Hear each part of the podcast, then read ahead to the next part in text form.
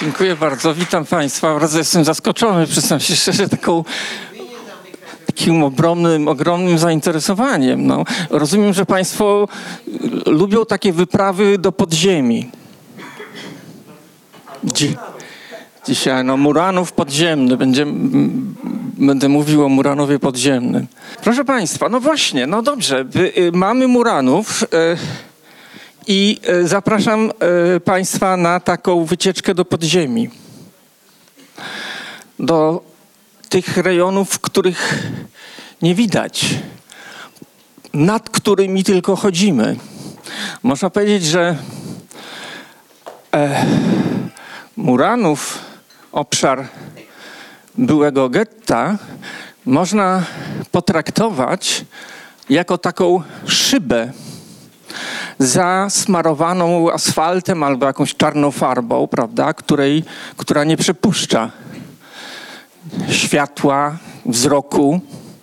No ale i po niej chodzimy, ale tam pod spodem jest, prawda? To miasto, którego nie ma na, na zewnątrz, prawda? Tak jak zetniemy drzewo, mamy, to jest takie nasze codzienne doświadczenie teraz, ścinanie drzew. Jak zetniemy drzewo, to tego drzewa już nie ma, prawda, na powierzchni. Można powiedzieć, że go nie widać, ale ma te korzenie rozrośnięte bardzo e, głęboko czasami i, i, i szeroko. I tak jest chyba trochę z Muranowem, tym podziemnym, że on istnieje, ale pod asfaltem ulic, pod chodnikami, pod trawnikami, pod domami, które stoją tu i teraz, a które wszystkie właściwie wyrosły już po wojnie. Więc tego Muranowa, o którym chcę trochę powiedzieć, dzisiaj nie, nie, nie zobaczycie Państwo. Ale zacznijmy od samego początku. Zacznijmy od genezis. Bo genezis Muranowa, czyli tego miejsca, e, ma u, u, swojej, u, swojej, u swoich źródeł e, pejzaż arkadyjski. To są stawy, rzeczki, sady owocowe, ogrody warzywne, no i woda. Tutaj było dużo wody na Muranowie. Dawnym, tym miejscu, na którym miał wyrosnąć później Muranów. Młyny wodne, stawy rybne. Z biegiem czasu te rzeczki wysychały, glinianki e, zarastały trawą, potem je e, osuszano, kurczył się obszar tych ogrodów muranowskich, a miejsce pod, e, ogrod, pod e, tymi e, ogrodami już niebyłymi zajmowały kamienice. Więc mamy taką sytuację, że ta arkadyjska przyroda ginie gdzieś, a na to na tym miejscu wyrasta miasto. No i teraz gdzieś połowa XIX wieku kształtuje się tutaj między, ogólnie mówiąc, dzisiejszym te, terenem, gdzie stoi e, Intrako, a e, ulicą dawną Leszno, dzisiejszą Solidarności, kształtuje się taki obszar, który e, można potraktować jako, taki, jako taką dzielnicę żydowską. O, właśnie od połowy XIX wieku to bardzo skomplikowane e, osiedlanie Żydów Warszawy tam się zaczyna koncentrować. No i z tym właśnie miejscem wiąże się to wszystko, co w Warszawie jest specyficznie żydowskie, co e, jest rdzeniem tej dzielnicy żydowskiej między dzisiejszą Świętojerską, Nowolipkami, Zamenhofa, Miłą, Placem Muranowskim, który nie istnieje, prawda? E, gdzieś jest zgubiony w tych podwórkach e, i tak dalej. Tam w okresie międzywojennym mieszkało dwie trzecie wszystkich Żydów zamieszkujących w Warszawie. A na niektórych ulicach, w czwartym i szóstym komisariacie, północ Muranowa Miła, Wołyńska, e, e, Ostrowska, Muranowska. E, to, to są ulice, gdzie do ponad 90% mieszkańców stanowili Żydzi. No ale ten obszar miał swój wymiar taki teluryczny, podziemny. To były rejony podziemne. One były przed zagładą, w czasie zagłady po zagładzie. I o tych różnych etapach tego podziemnego życia dwa słowa chciałem powiedzieć. E, ale pokażę Państwu pierwszy obraz. Zobaczycie Państwo, jak to wyglądało, to miejsce, o którym mówimy w 35. 40. E, e, miałem tak, tak, tak. Miałem jeszcze starsze zdjęcie, więc to jest jeszcze przed apokalipsą. To jest zdjęcie sprzed czasów apokalipsy. Wszystko stoi, widzicie Państwo, cała zabudowa gęsta.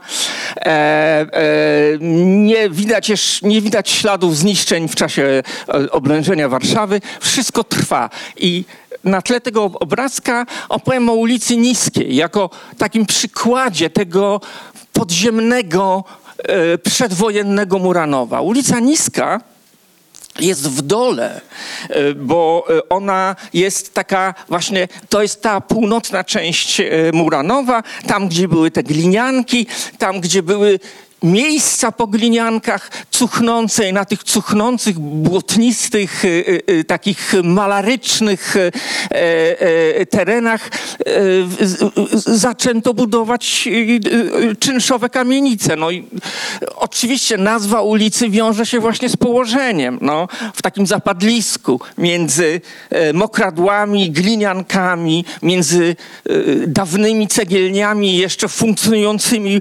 w początkach XX wieku, tam się ta niska sadowi, więc domeną niskiej jest, nie jest świat powietrzny, świat, e, świat e, niebieski, domostwo ptaków. Domeną niskiej są podziemia, bo niska egzystuje w świecie podziemnym. Tam panują, można powiedzieć, takie bóstwa chtoniczne władcy ciemności, śmierci, obumierania, gnicia i rodzenia, odradzania się. Czym są, piwnice, czym, czym są te podziemia niskie? To są piwnice, sutereny. To są y, y, y, takie jakieś dziury, prawda, zamieszkiwane przez szczury i ludzi, e, przez robactwo, to są te komórki, które są gdzieś poniżej bruku e, e, umiejscowione z jakimiś okienkami, prawda? Wiele relacji z tej części przedwojennego Muranowa wskazuje właśnie na ten podziemny świat. To jest ten pierwszy etap muranowskich podziemi, jeszcze przed wojną, jeszcze przed zagładą. Egzystencja podziemna. Przeczytam Państwu fragment E, z dziecka salonu e, e, Janusza Korczaka. Znikły ciemne więzienia, znikły dawne lochy kryminalne, którymi straszono zbrodniarzy. Ale nie znikły ciemne, zimne i podziemne mieszkania dla ludzi mozołu i trudu, którym los od kołyski odmówił wszelkiego uśmiechu. Tak pisał Korczak na początku XX wieku.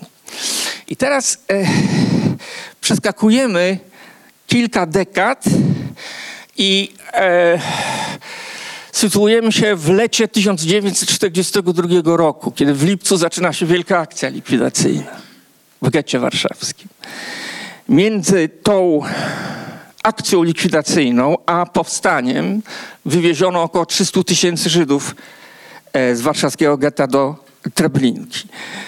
I po akcji likwidacyjnej zaczęto budować masowo bunkry, schrony, kryjówki, bo już Żydzi wiedzieli, co to znaczy wysiedlenie.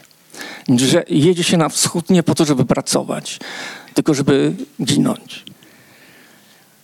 I od tego czasu substancja taka materialna tej części Warszawy zaczyna być ryta, drążona, drąży się korytarze, wybija się połączenia e, piwnic e, sąsiadujących ze sobą posesji. Podobnie dzieje się na, na strychach. Tworzy się taki labirynt. Można powiedzieć, że ta część Warszawy jest w jakiś sposób podobna do takiej gąbki, prawda? Takiej poprzetykanej dziurami, prawda? Ona jest, y, y, y, to później ten, ten typ połączeń podziemnych, kanałów, piwnic, korytarzy podziemnych, on w powstaniu warszawskim odrodzi się jako taka, taki system komunikacyjny. Ale tutaj jeszcze przed powstaniem w getcie, to już tu na terenach muranowskich e, e, e, ten, ten system zaczyna być e, tworzony. I teraz jest powstanie. Wybucha powstanie w getcie. Chcę Państwu uświadomić, że tych, którzy mieli ten przywilej walczyć w powstaniu z bronią, to była garsteczka. 500 bojowców. Natomiast wszyscy inni spędzili powstanie pod ziemią. Tak? Mówimy o powstaniu w getcie, oczywiście. Mówimy o powstaniu w getcie pod ziemią. I doświadczenie powstania przytłaczającej większości Żydów, którzy jeszcze wtedy ocaleli i, i byli w Warszawie, to jest powsta to jest, yy, to są podziemia, to są piwnice i bunkry. E, o, o, o, można szacować, że około 50-55 tysięcy e, e, e, Żydów stłoczonych tam pod ziemią, pod palącymi się domami, w tych rozpalonych piwnicach. Trwało prawda, w ciszy, w jakimś potwornym ścisku, duchocie, gorącu i tak dalej. Więc to jest już ten etap życia podziemnego Muranowa w czasie zagłady. Tam się to życie schroniło i tam to życie y, y, zostało zdławione. E, piwnice, bunkry, które zostały odkryte, ci ludzie zostali prawda, wyprowadzani, część za, zastrzelona na, na, na, miejscu, część prowadzona na, na Umschlagplatz. Tak te podziemia gettowe się oczyszczały, że tak powiem. No i teraz mamy życie pod ziemią. Pierwszy okres takiego życia w gruzach zagrzebanego, to y, on trwa mniej więcej od wybuchu powstania w getcie do początków 1944 roku. I wtedy na terenach byłego już getta, zrujnowanego getta, y, y, żyje no, około kilkanaście tysięcy Żydów. Kilkanaście tysięcy w gruzach. Wielu z nich tworzy takie już absolutnie nieformalne, niezwiązane z żadnymi tam bojowymi, partyjnymi organizacjami grupy bojowe, które robią wypady, które szukają wody, szukają pożywienia w gruzach, e, w rozwalonych mieszkaniach i toczą jakieś potyczki z Niemcami, których napotkają. Prawda? To jest taki, taki okres mniej więcej do początków 1944 roku. No i później ten drugi okres życia w gruzach, ale to już życia, które się rozciąga na cały obszar Warszawy. To jest po powstaniu e, warszawskim oczywiście. Część, zos, część warszawiaków zostaje w Warszawie, nie wychodzi e, e, z kolumnami cywilów, e, prawda, na, do, do obozów w Pruszkowie, tylko zostają. Wielu Żydów zostaje. I teraz tak, mamy takie centrum tego życia podziemnego w obszarze Muranowa, na, na tym terenie pogettowym, ocalały zupełnie jakimś nie, niezwykłym w ogóle zrządzeniem losu e, e, e, dokumenty, zapiski tych ludzi, którzy tam siedzieli, na przykład na, na ulicy Szczęśliwej, to jest z okolicy Intrako właśnie, był bunkier i tam, z, tam, z, tak, z takiego bunkra mamy, mamy, mamy zapiski. Stąd wiemy, jak to życie wyglądało, prawda? I tam to życie się jakby, można powiedzieć, przycupnęło prawda? i czekało. I to jest ten drugi okres gruzowego życia e, e, Warszawy. Niektórzy nazywają tych gruzowców właśnie albo gruzowcami, albo Robinsonami warszawskimi, prawda? E, on trwano do 17 stycznia do, do, do wejścia Rosjan do Warszawy i do wyzwolenia Warszawy. Ja nie będę tutaj rozważał e, kwestii adekwatności tego słowa. Jeśli mówimy o getcie warszawskim i o Żydach, którzy ukrywali się i dotrwali do 17 stycznia, to było absolutnie jednoznaczne wyzwolenie. Po wojnie w tych e, podziemiach e, Muranowa zagrzebane zostały szczątki ludzi i szczątki rzeczy. I teraz przede wszystkim o rzeczach będę mówił. Ale o jednej jeszcze sprawie muszę powiedzieć. Otóż te ruiny Warszawy niemal natychmiast po 17 stycznia 1945 roku stały się terytorium intensywnego szabru. Raz po raz donosiła o tym prasa. Pisali publicyści, literaci. Część tych tekstów dotyczy całego obszaru Warszawy, będącej wtedy terenem łowów szabrowniczych. I na przykład Pola Gojawiczyńska, Pola Gojawiczyńska, dziewczęta z Nowolipy, prawda? Pisze w 45, w 45 roku już taką powieść pod tytułem Stolica. No i tam opisuje szabrowników, nazywa ich wilkami, szakalami, którzy e, żerują na trupie Warszawy. Przeczytam Państwu fragment takiego tekstu, który ukazał się w pierwszym numerze twórczości w 1945 roku. To jest reportaż Mieczysława Wiączka pod tytułem Gesty i symbole. I jest poświęcony Warszawie w pierwszych miesiącach po wyzwoleniu autor zwraca właśnie uwagę na tą niebywałą skalę szabru, którą, którego, który nazywa nekrofilią.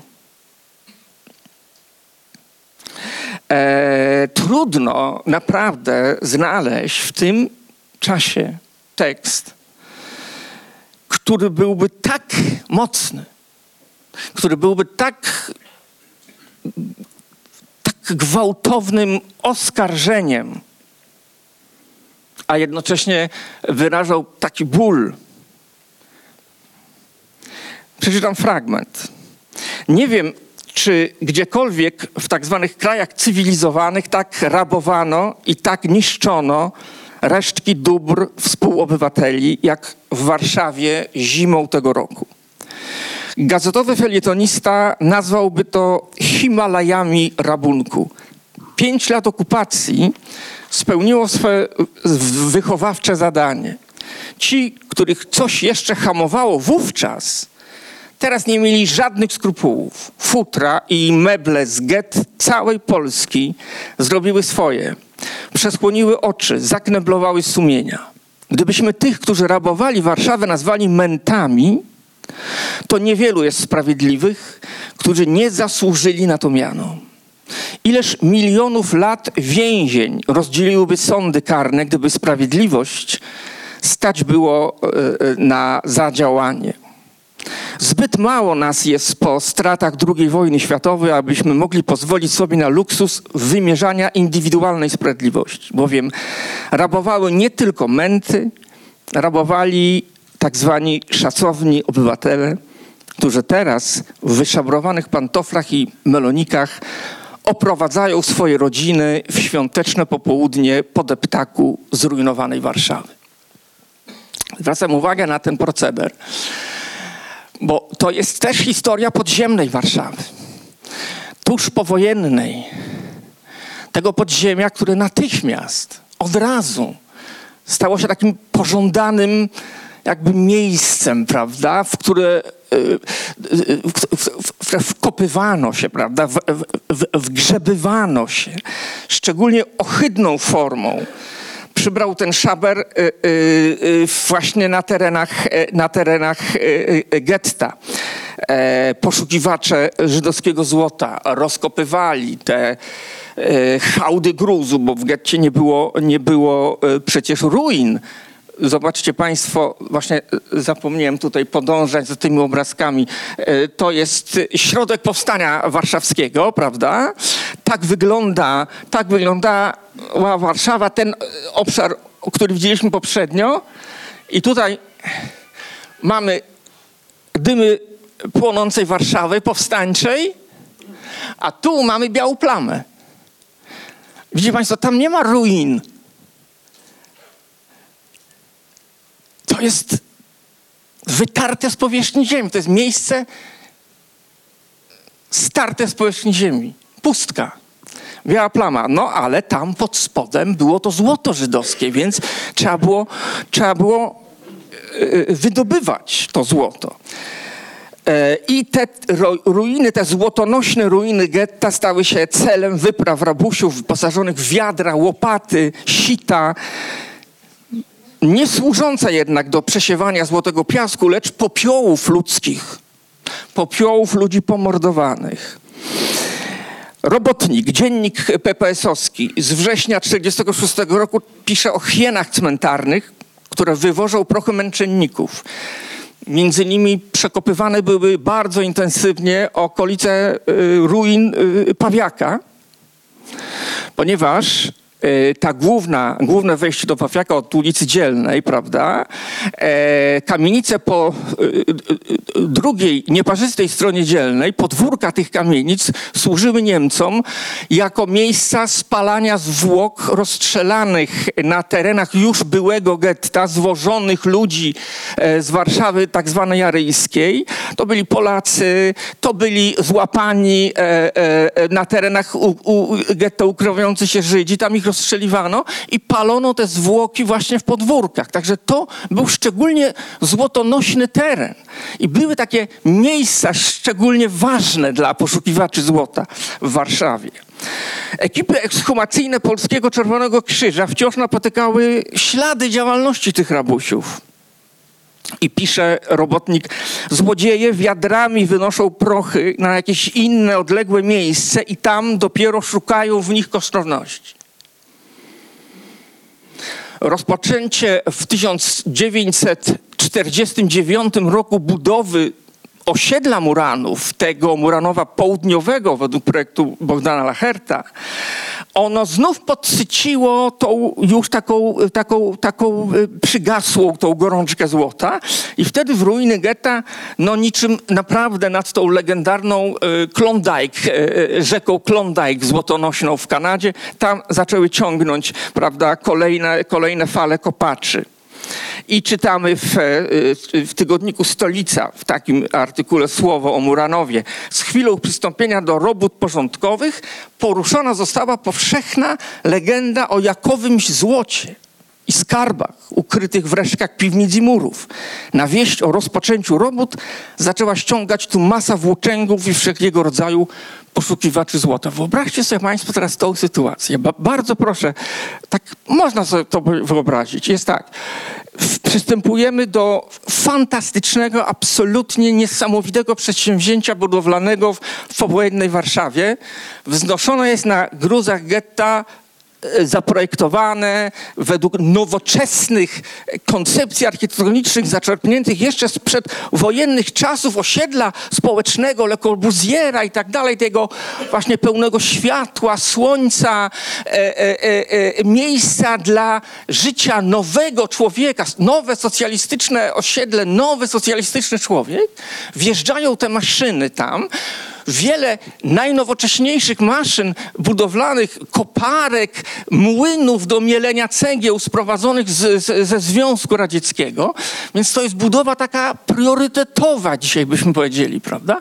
I po prostu ci robotnicy tam wchodzą, a tam w gruzach grzebią ci wszyscy kopacze. I oni się nawzajem przepędzają, prawda? Ci uciekają, chowają się. Robotnicy z, z, z, przestają pracować, prawda?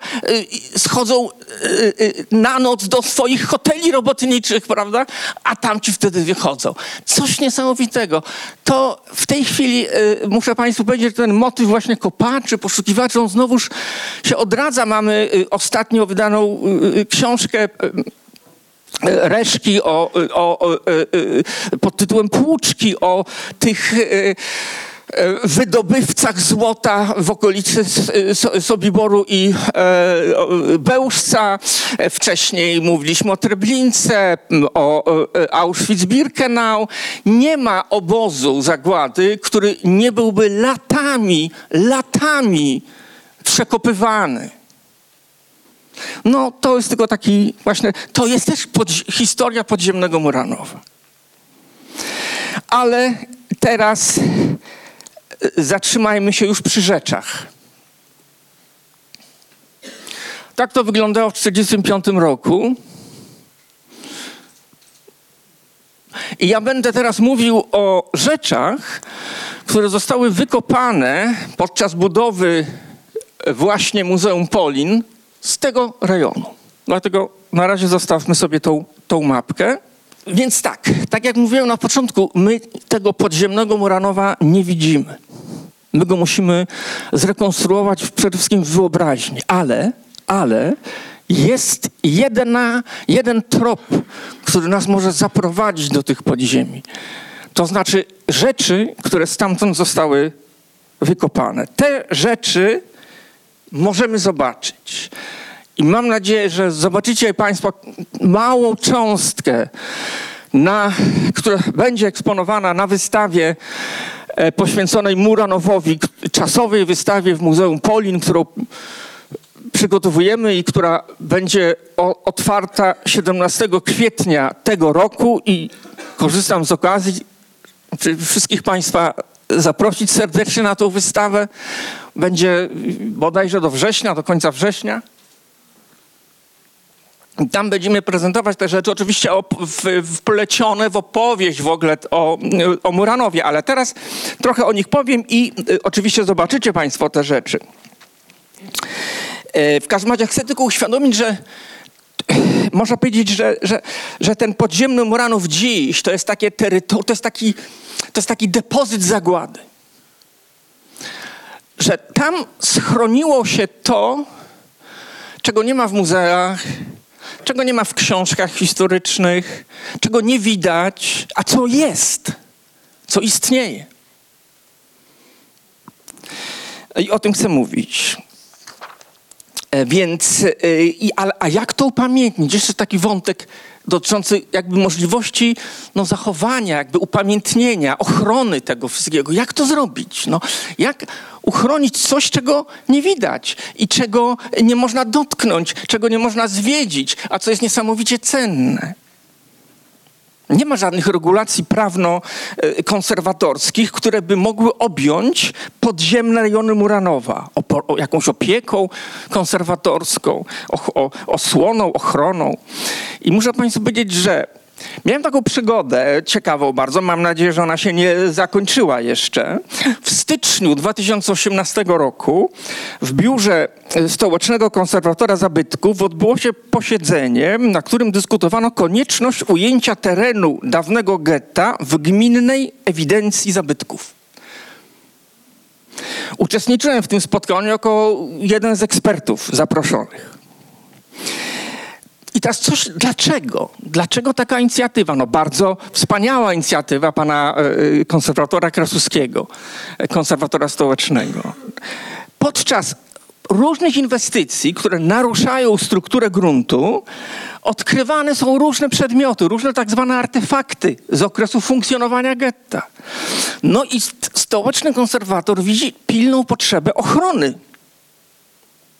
Ochrony całego obszaru getta tego podziemnego obszaru. To, muszę Państwu powiedzieć, jest rzecz bez precedensu w wymiarze prawno-konserwatorskim.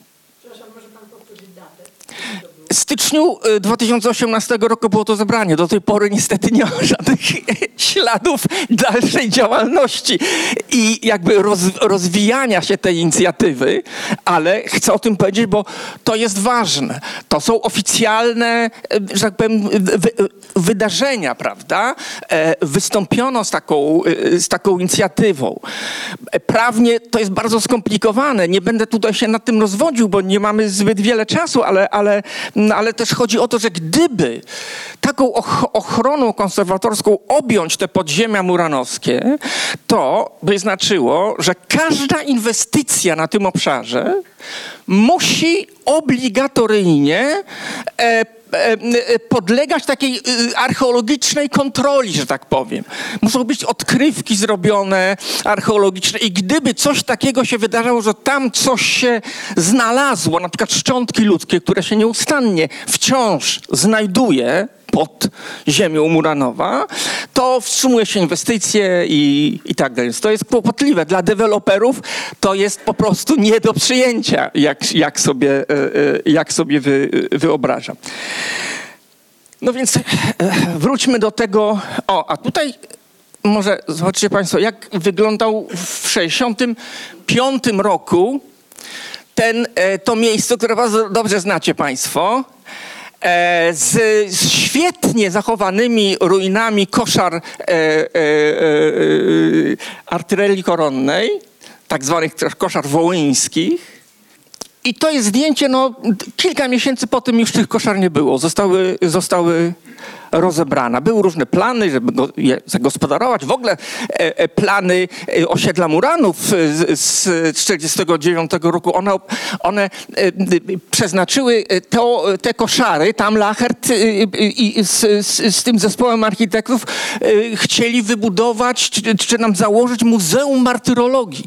No i w pewnym sensie te, się spełniły te, te plany, bo tu dokładnie na tym miejscu jest, jest Muzeum Polin prawda? O, tutaj tak to, tak to wygląda. Więc podziemny Muranów stanowi jedyny w swoim rodzaju depozyt zagłady. Taki podziemny depozyt zagłady, jak safe. Jak, jak, jak, jak, tak jakbyśmy złożyli w sejfie to, co najcenniejsze, prawda? I zamknęli, zamknęli safe. Co tam jest? Co tam w tych podziemiach jest? Więc tam są najróżniejszego rodzaju artefakty, czyli przedmioty wytworzone przez człowieka, prawda? Tam są też materialne pozostałości, tak zwane rozdrobnione, tak, destrukty, czyli po prostu gruzy, kawałki cegieł, resztki konstrukcji domów, inne elementy budowlane. I każdy z Państwa, którzy, nie wiem, na pewno y, część z Państwa w ogóle mieszka na Muranowie, prawda? E, zna ten e, e, obszar, chodzi tymi ulicami, no to od zawsze praktycznie, od zawsze, jeśli były tam jakieś roboty ziemne, już mówię o czasach, kiedy cały Muranów jako osiedle mieszkaniowe zostało zbudowane, ale kopano, wymieniano jakieś rury czy coś, to zawsze to wychodziło, prawda, na zewnątrz. Ten podziemny Muranów się ukazywał, tak jakby chciał wyjść do nas na zewnątrz, jakby chciał się nam pokazać, prawda? E, jakieś linie e, e, fundamentów, sklepienia piwnic. Ja widziałem kilka razy po prostu sklepienia piwnic całe przysypane ziemią i odsłonięte podczas jakiegoś właśnie budowy fundamentów, prawda? Więc to, to są te materialne pozostałości e, e, e, budowlane, ale są też większe właśnie struktury, te, te, te, te, te fragmenty fundamentów i piwnic. W Muzeum Historii Żydów Polskich Polin, w magazynie tego muzeum, które jest dość duże, przechowywane są przedmioty wykopane z miejsca budowy gmachu muzeum oraz najbliższej okolicy. Były takie dwa, dwie odkrywki archeologiczne. Pierwsza w 1998 roku, w październiku, Następna w 2009 roku, już niedługo przed, przed y, oddaniem e, e, budynku w stanie, w stanie surowym. Jest cały protokół dokładny, wiadomo co wykopano, wiadomo w jakich sektorach e, prowadzono te prace, wiadomo ile pozycji inwentarzowych po prostu zgromadzono. 4638 odrębnych jednostek tam zostało skatalogowanych, więc to są rzeczy, które datują się od drugiej połowy XVIII wieku do wybuchu wojny. Do połowy, do połowy XX wieku. Druga połowa XIX wieku, druga połowa XVIII wieku jest istotna, bo to jest taki czas, kiedy tam za, za, e, za, zaczęła się zabudowa. Koszary wołyńskie, czy koszary pierwotnie e, Królewskiej Gwardii Koronnej e, powstały, zostały oddane do użytku w 1778 roku stani, w czasach Stanisławowskich. Piękny, klasycystyczny budynek i od tej pory tam no, po prostu to życie się zagospodarowywało. Stąd są przedmioty z tego, z tego okresu, ale najwięcej to są rzeczy z okresu międzywojennego i z okresu getta. I ta druga, druga odkrywka w 2009 roku.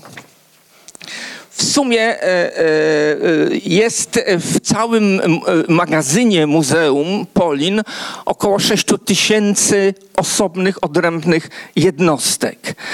E, I one mają, można je podzielić na dwie kategorie.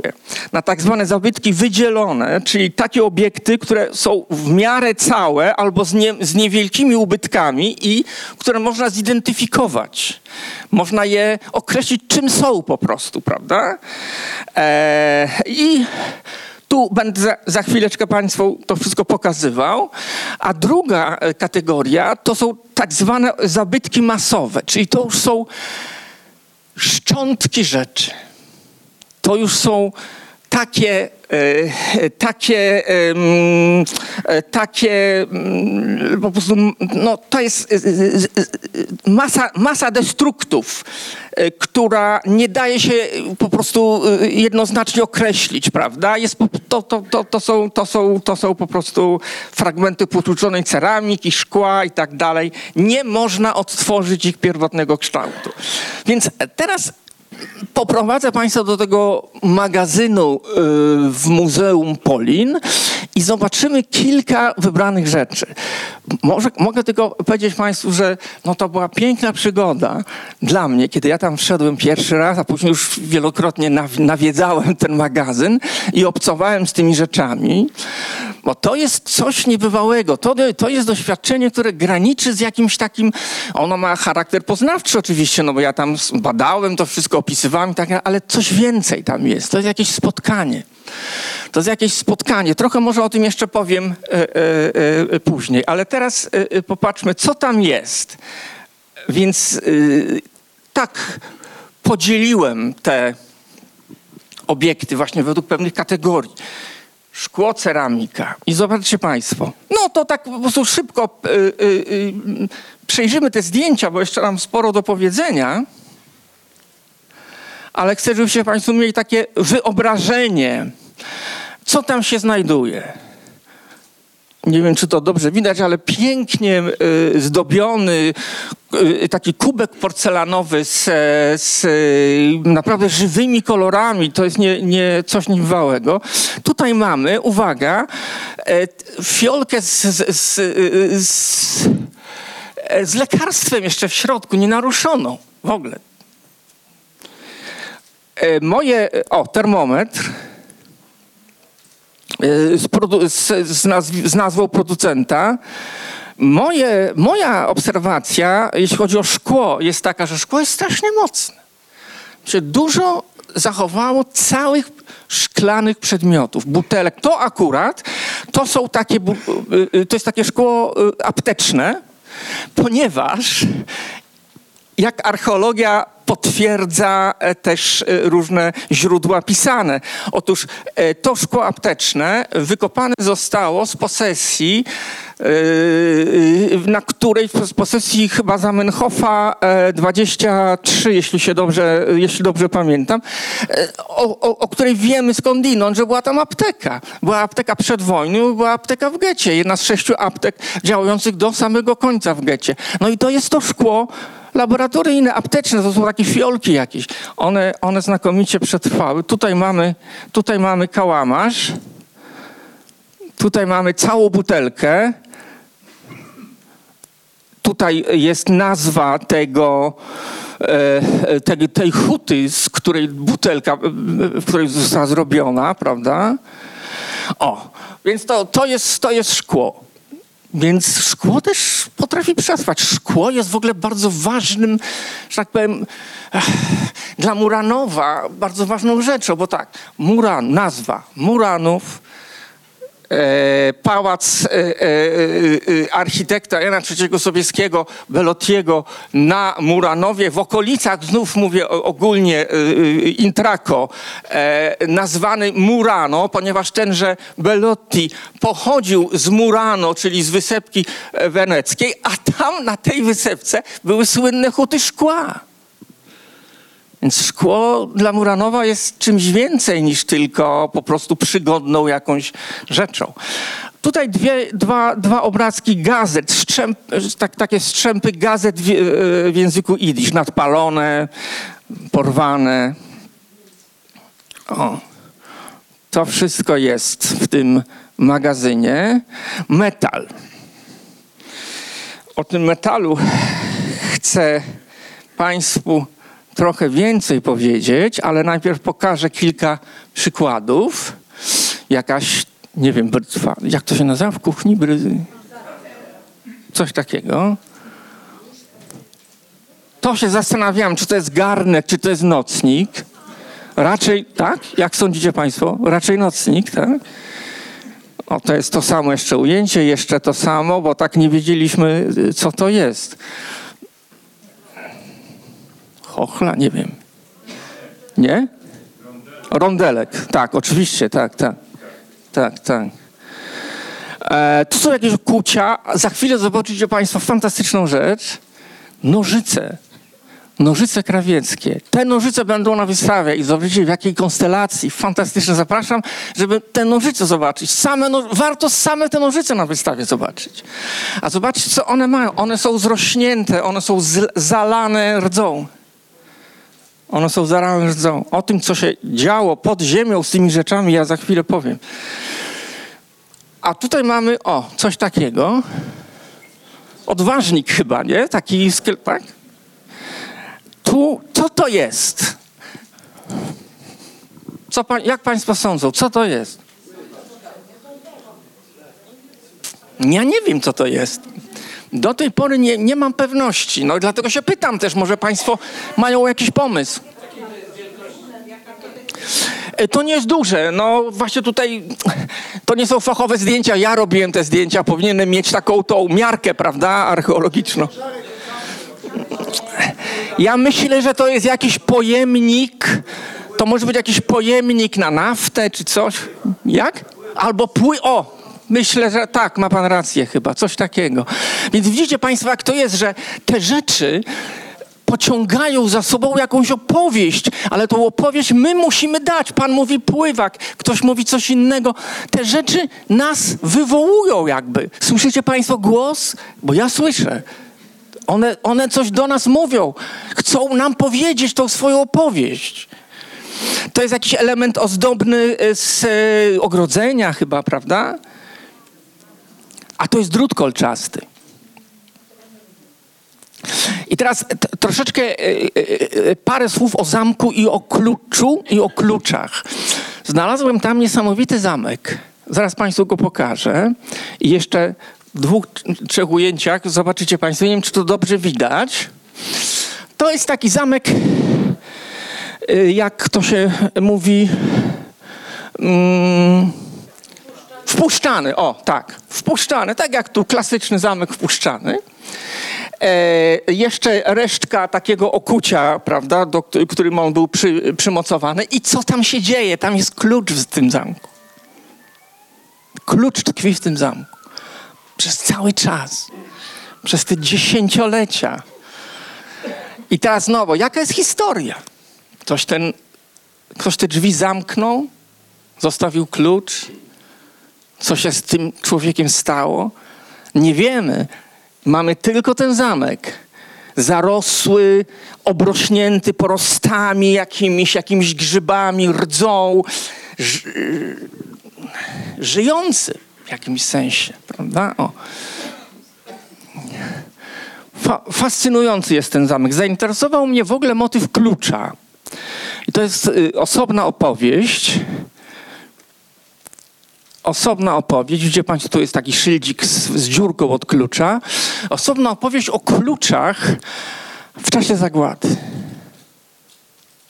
Patrzę, że ja już nie zdążę po prostu wszystkiego powiedzieć, co chciałem powiedzieć, ale o kluczu chciałem Państwu powiedzieć. Bo to jest niesamowita opowieść. To nie jest jakaś konkretna opowieść. To jest po prostu zobaczenie, czym był klucz w czasie zagłady, zastanowienie się, bo tych kluczy nagle znajdujemy bardzo dużo. Klucze, uwaga. Chełmno nad Nerem. Pierwszy stacjonarny ośrodek zagłady. Prawda? Otwarty jeszcze w grudniu 1941 roku. Tam jeździły te ciężarówki, ruchome komory gazowe. Jest tam klucz. Znaleziony po prostu w lesie żuchowskim, który jest 2-3 kilometry od tego pałacu w Chełmnie, gdzie y, gromadzono Żydów, ładowano ich do ciężarówek i jechano do tego lasu żukowskiego, gdzie były wykopane wielkie, wielkie doły, prawda? I tam ich wrzucano. I na tym terenie znaleziono ten klucz. Klucze w Bełżcu. Cała gablota, pełna kluczy.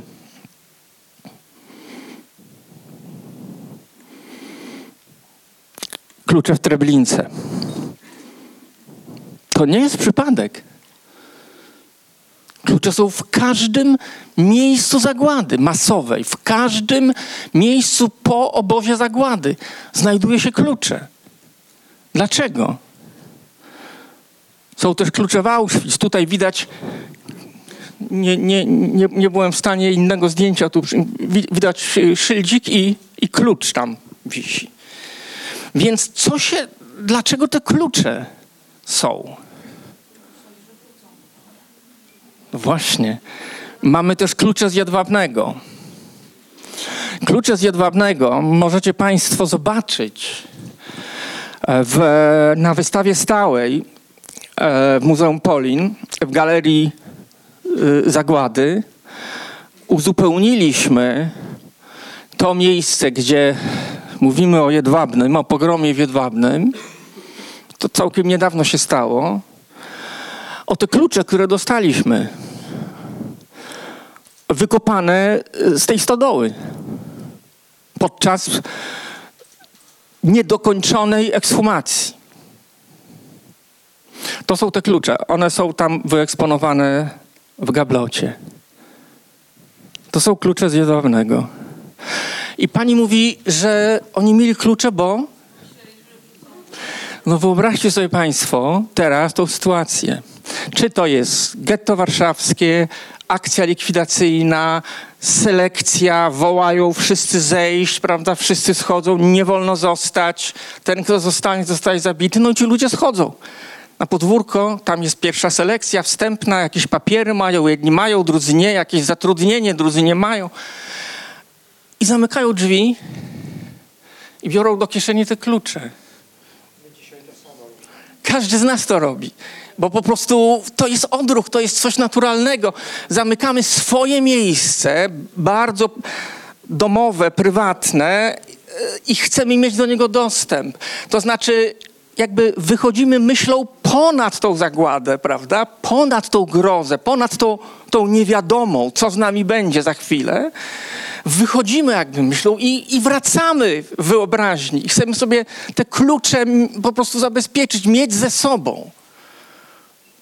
No a ten zamek, który widzieliście Państwo przed chwilą, w którym tkwił klucz?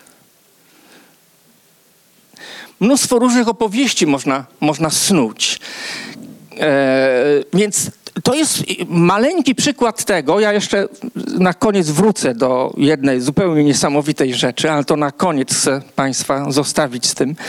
E, e, I można sobie snuć te opowieści, prawda? Co w takim razie się działo.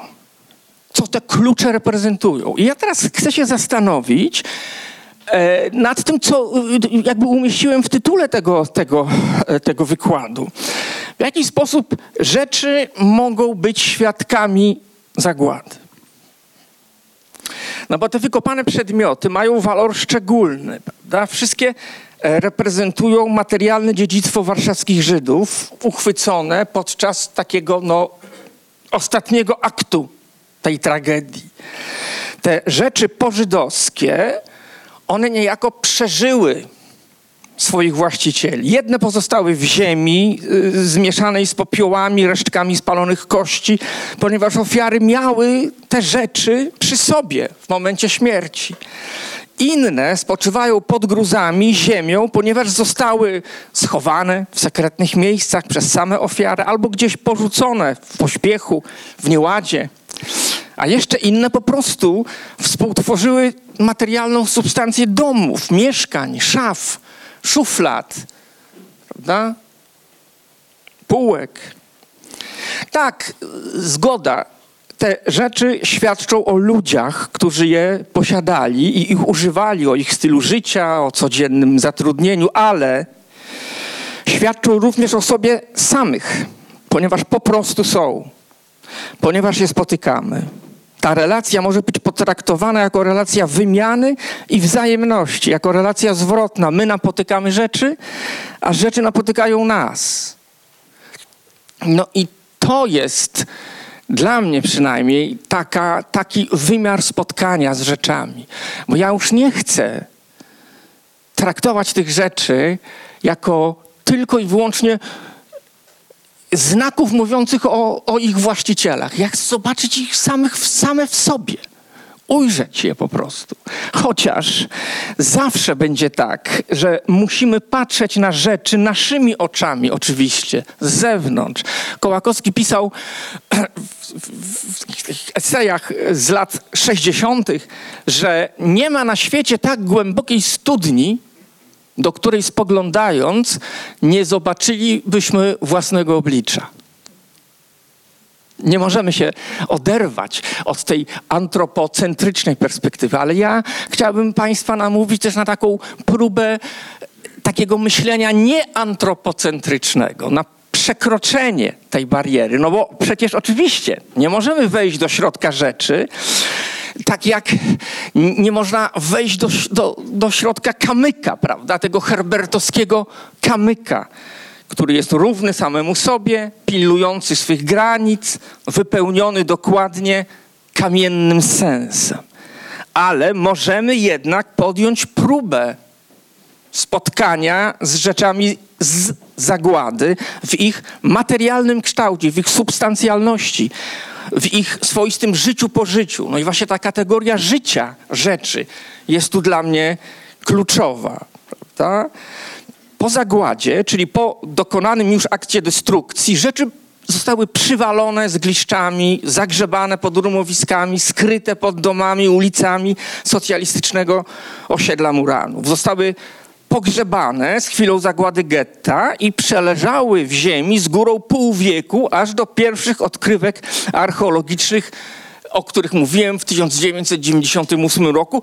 Nie, pomijam te sytuacje, które się zdarzały wszystkim nam z Muranowa, żeśmy znajdowali jakieś, jakieś rzeczy właśnie w, w dziurach jakichś, prawda, wykopanych. No ale ten 98 rok to była pierwsza systematyczna, systematyczne takie archeologiczne badanie.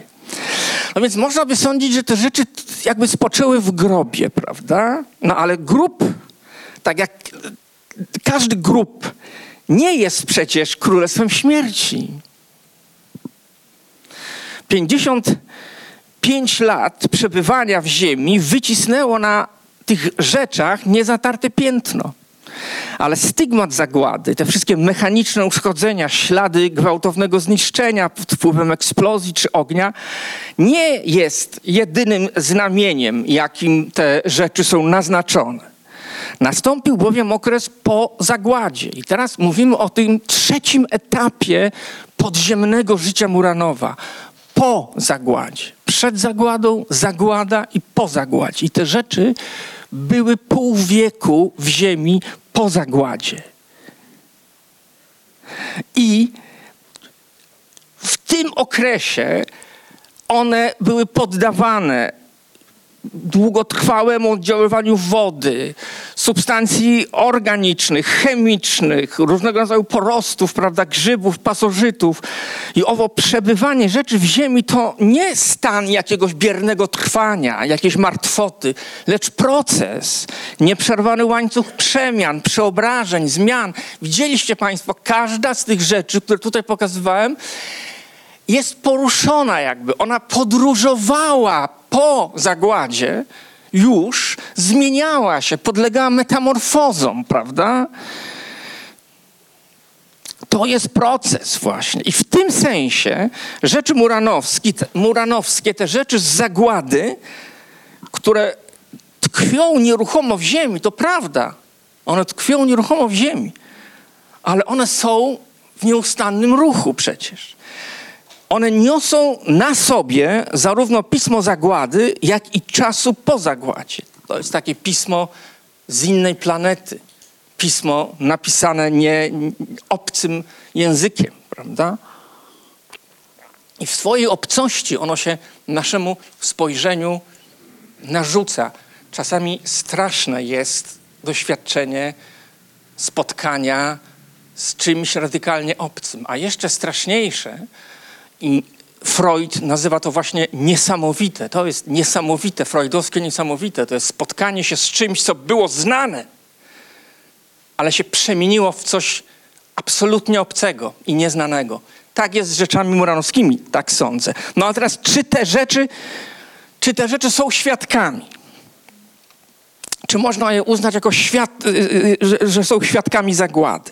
Czy tylko są nomen omen dowodami rzeczowymi naprowadzającymi śledczych na trop zbrodni, czy tylko śladami po ludziach, którzy się nimi otaczali i z nich korzystali, czy tylko artefaktami interesującymi nas jedynie ze względu na tych, którzy je wytworzyli. Tak rozumianych rzeczy nie można uznać za świadków w pełnym tego słowa znaczeniu, ponieważ istotą świadectwa jest podmiotowość manifestująca się w, właśnie w tym świadectwie. No, jedyna, niepowtarzalna. Świadkiem może być człowiek, prawda? Pojęcie świadectwa i świadka wpisuje się również, i to wiemy bardzo dobrze, w wymiar taki, taki egzystencjalny i etyczny. Świadectwo i świadczeniem, bycie świadkiem i składanie świadectwa, szczególnie jeśli chodzi o zagładę, jest taką powinnością etyczną, prawda? No więc w tym kontekście myślenie o rzeczach z zagłady e, e, e, nie, można, nie można stosować do tych rzeczy z zagłady tradycyjnie pojętego świadka, świadectwa, świadczenia. To musi być ponownie przemyślane. No i właśnie pracuję nad tym sobie, myślę sobie nad tym czasami siedzę w domu albo nie w domu i myślę, co zrobić z tymi rzeczami. Po prostu sądzę, że namysł nad redefiniowaniem tych pojęć świadka, świadectwa w kontekście rzeczy wykopanych z Muranowa powinien zmierzać w kierunku poszerzenia kategorii życia i kategorii podmiotowości o obszar tego, co nieorganiczne co nieorganiczne. Dlatego pokazywałem Państwu te nożyce krawieckie, zwracałem uwagę na to obrośnięte, za, zalane tą rdzą, prawda? Pokazywałem ten zamek y, z tkwiącym w nim kluczem i wskazywałem, że te rzeczy wyruszyły w jakąś przedziwną podróż. Już po tym wszystkim, jak się ten świat zapadł, jak ten cały Muranów się za zawalił, prawda, zapadł. I Co zrobić z tymi rzeczami? I jeszcze jedno, na sam koniec już postawię Państwu jeszcze jedno pytanie. Pytanie, no. Chcę Państwu coś pokazać, pewną rzecz i zostawić Państwa z tą rzeczą, żebyście też dalej myśleli, myśleli, co z tym zrobić. Łyżeczka. To jest odkrycie, którego dokonałem razem z, z Basią Engielking, kiedy e, e, przygotowaliśmy, przygotowywaliśmy galerię zagłady dla e, Muzeum Polin dla wystawy stałej. To było dawno temu. Myśmy zaczęli tutaj tą pracę bardzo dawno, na początku 2000 roku. I trafiliśmy do, do, do, do takich pudeł, a wtedy jeszcze ta dyrekcja Muzeum w budowie mieściła się na Kubusia Puchatka tutaj niedaleko. Słucham? Kubusia Puchatka, no super ulica jest. I tam natrafiliśmy na coś takiego. Uważajcie Państwo. Natrafiliśmy na. Jeszcze mam kilka obrazków, niestety tylko kilka. Na coś niezwykłego, na kawałek łyżeczki obrośniętej korzeniem. Korzeń zalał jakby tą łyżeczkę. No to to jest właśnie przykład tego, o czym przed chwilą mówiłem. Życia rzeczy. To jest to, to jest ten proces metamorfos, to jest to życie, które dane było tym rzeczom już po zagładzie ale które jest autentyczne, ono się rozgrywało. To nie jest jakiś wymysł, ani to nie jest żadna metafora. To jest życie. Trudno wyobrazić sobie coś bardziej uderzającego i bardziej, że tak powiem, symbolicznie no, napełnionego jak, jakąś energią znaczeniową niebywałą, jak ten właśnie obraz. Zderzenie jakiejś metalowej łyżeczki zaśniedziałej, prawda? Tą zielenią taką, zielenią, zielenią, kolor zielony jest ważny tutaj. I tym, i tym, i tym korzeniem, który w, już w tym czasie tego, tego, tego przebywania w podziemiach, prawda, muranowskich, on oblał tą łyżeczkę wziął ją w posiadanie jakby, przygarnął ją, inaczej mówiąc. Nie wiem, nie wiem jak jeszcze można to, y, można tutaj cały, cały zrobić całą, całą opowieść o tej łyżeczce. Kto ją miał, co się z nią działo i dlaczego ten korzeń, to jest korzeń jakiegoś drzewa, tak, nie wiem, który ją przygarnia. Zwróćcie Państwo uwagę, ile tu jest znaczeń. Jak wrócicie do domu, będziecie mieli o czym myśleć. Co się stało? I o tym mówię, to mam na myśli, mówiąc, że rzeczy są świadkami zagłady, ale świadkami w innym sensie, nie w tym tradycyjnym tego zła pojęciu, prawda? Są świadkami zagłady. Tu dobrze widać to oblanie takie, prawda? To spotkanie. E, I mam pewien postulat, jeśli mogę jeszcze dosłownie minutę powiedzieć. Mam taki postulat, bo... Słucham? Nie, nie. Bo muszę powiedzieć, że niektóre moje postulaty, takie e, muranowskie, się realizują. I to jest bardzo miłe, więc jakby w tym poczuciu takiej sprawczości chciałbym teraz następny postulat postawić i biorę Państwa na świadków właśnie, że mówię o tym publicznie i zobaczycie, co się uda z tego zrobić. Może się coś uda zrobić. Otóż tak, mówiliśmy o tym, że, to, że ten Muranów podziemny, niewidzialny, a istniejący, jest depozytem zagłady. Mamy, gig, uświadommy sobie, mamy gigantyczny, w Warszawie mamy gigantyczny depozyt zagłady. Większy od największego muzeum Większy od Muzeum, e, e, e, nie wiem, Yad Vashem Waszyngtonie i od, od, wszystkich muzeów. Większy, o, na ogromnej powierzchni. Przecież to jest to miasto, które zostało y, y, y, zniszczone, no ale te korzenie jego pozostały. I te rzeczy, te rzeczy oplecione korzeniami. Więc co, trzeba coś z tym zrobić? Trzeba, je, trzeba ten depozyt o, o, o, ochronić. Trzeba ten depozyt wziąć w opiekę. I to, co ja mogę zrobić, bo ja nie jestem konserwatorem zabytków, nie mogę wydać żadnego prawa, prawda? Ale mogę zrobić co innego. Mianowicie myślę, że można by opracować taką mapę podziemnego Muranowa. Inaczej mówiąc, mapę miejsca po getcie. Chociaż zacząć wstępne przygotowania do takiego przedsięwzięcia. E, w przyszłości na takiej mapie znalazłyby się nie tylko te getowe ostańce, które są na powierzchni i których już jest coraz mniej, coraz mniej, one, one, one nikną, prawda? I mapa takich ostańców na powierzchni, tych kamienic, czy tych fragmentów kamienic, prawda, czy tych oficyn jest y, y, zrobiona. Uaktualniona w drugim wydaniu y, przewodnika po getcie e, którą razem z Basią Węgielking zrobiliśmy, e, w, w, znakomitym opracowaniu kartograficznym pana Pawła Weszmińskiego. I tam są naniesione te wszystkie ostańce, które są widoczne. To jest 2013 rok, także kawał, kawał, kawał czasu już, już minął. Ale mnie chodzi o podziemie. I można by zejść pod ziemię i przeprowadzić badania, to jest absolutnie technicznie możliwe przy dzisiejszych e, e, środkach, przeprowadzić nieinwazyjne badania archeologiczne, które by dały e, dane, przyniosłyby dane do wykreślenia tej mapy podziemnego Muranowa zarysu posesji, tego wszystkiego, co jest przysypane ziemią. To jest wszystko do zrobienia.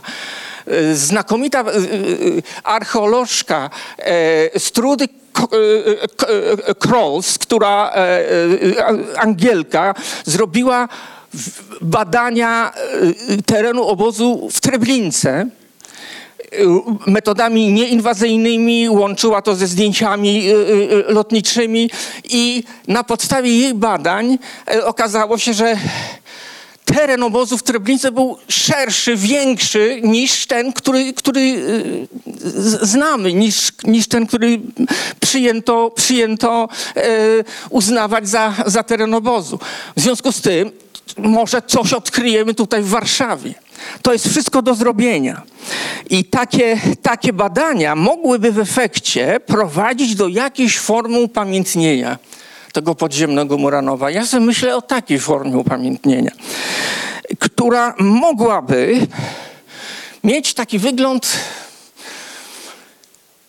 w jakimś wybranym miejscu. Niech to będzie e, okolica Polin, może to być okolica Polin, bo tam jest duży obszar taki, prawda? E, tak, no tak, do, do, do dyspozycji, że tak powiem. I moglibyśmy zrobić taką odkrywkę, przekrój, wkopać się w ziemię, odsłonić te wszystkie warstwy i zrobić tam coś w rodzaju takiego lapidarium Muranowskiego.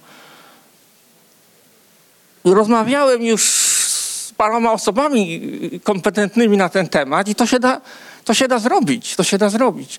Tutaj potrzebni są archeolodzy, potrzebni są artyści przede wszystkim którzy by zaaranżowali tę przestrzeń, ale wtedy mielibyśmy w Warszawie jakąś formę upamiętnienia największego depozytu zagłady, jaki mamy w tym mieście, tego podziemia. Zobaczymy, co z tego wyjdzie. Nalewki już znów nazywają się nalewkami, więc y, może coś z tego wyjdzie też. Dziękuję bardzo.